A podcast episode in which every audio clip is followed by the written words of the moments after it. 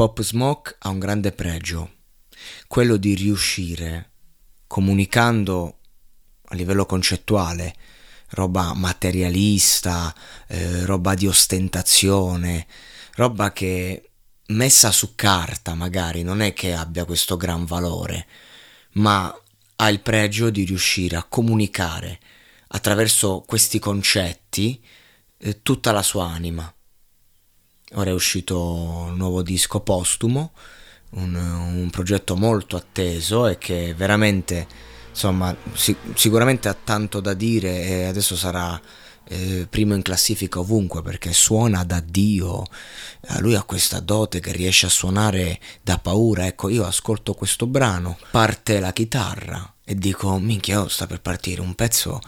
che mi dà i brividi, sento una tristezza immane che è quella che insomma accompagna una persona che muore così giovane, tra l'altro, e dico ma, ma cosa sta per partire? La sento e dico, cioè vengo invaso da emozioni, poi vado a vedere la traduzione e dico what? L'anello più economico sul mio corpo costa 100, ho circa un milione di gioielli, guarda, ho guadagnato un quarto a Londra, poi ho comprato 20 bracciole per il cappuccio. Cioè, la traduzione mi dice questo.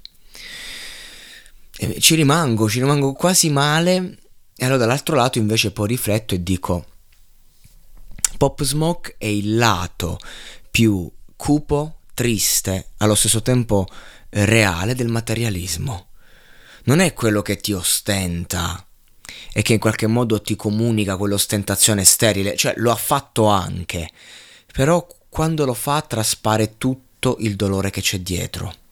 E questa canzone ne è la grande, la grande prova, perché io ho goduto, sono le 7 del mattino, mi trovo in live ad ascoltare questo brano,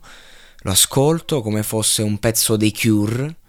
eh, mi, ci entro dentro, ignorante della lingua inglese, mi sento toccato, mi sento colpito e fondamentalmente ha detto tutte cose che non mi riguardano, tutte cose che non, non, fanno parte di un immaginario che avevo fatto sul pezzo. E questo è talento. Per questo Pop Smoke nel fare questa merda è il numero uno, non per quello che dice, ma per quello che trasmette.